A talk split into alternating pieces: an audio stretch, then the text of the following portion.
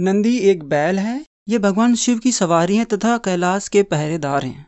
भगवान शिव की मंदिरों के बाहर नंदी की मूर्ति रखी होती है। नंदी संस्कृत का शब्द है जिसका मतलब होता है हैप्पी जॉय सेटिस्फैक्शन इनके जन्म के विषय में मत है कि ऋषि शिलाद ने कड़ी तपस्या करके भगवान शिव से यह वरदान मांगा कि वे उनके पुत्र बनकर पैदा हों और वह पुत्र अमर हो। भगवान शिव ने तब नंदी के रूप में शिलाद के यहाँ यज्ञ से जन्म लिया। नंदी बड़े होकर भगवान शिव के परम भक्त बन गए। नंदी ने भी भगवान शिव की कड़ी तपस्या की और वरदान में उनकी सवारी और पहरेदार बनने का वरदान मांगा। तपस्या का स्थान नर्मदा नदी के किनारे जबलपुर, मध्य प्रदेश में है, जिसे नंदीकेश्वर मंदिर के नाम से जानते हैं।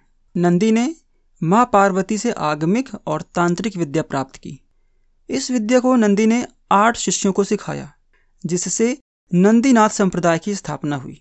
ये शिष्य थे सनक, सनातन, सनंदन सनत कुमार तिरुमूलर व्याग्रपाद पतंजलि और शिव योग मुनि। ये आठ शिष्य आठ दिशाओं में शैव धर्म का प्रचार करने के लिए भेजे गए थे। इतिहास के बारे में बात करें तो मोहन जोदाड़ो और हड़प्पा की खुदाई से प्राप्त मोहरों में पशुपतिनाथ की मोहरें तथा बैलों की मोहरें प्राप्त हुई हैं, जिससे पता चलता है कि शिव नंदी उपासना बहुत प्राचीन है। इस प्रकार हम कह सकते हैं कि जो नंदी हैं, वो शक्ति और संपन्नता का प्रतीक हैं।